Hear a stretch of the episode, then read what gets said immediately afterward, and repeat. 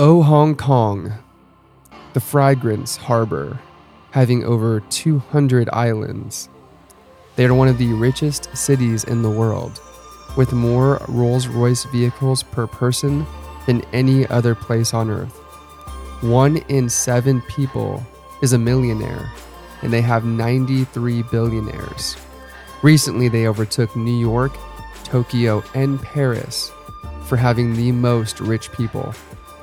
They boast the highest number of skyscrapers in the world, with more than 7,000, and have more tourists per year than anywhere else.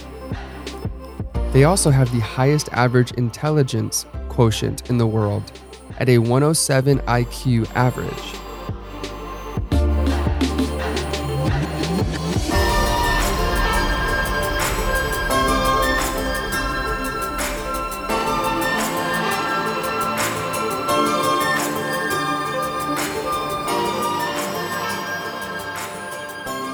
Henry Chau was in the upper echelon with an IQ of 124. He was also a talented pianist.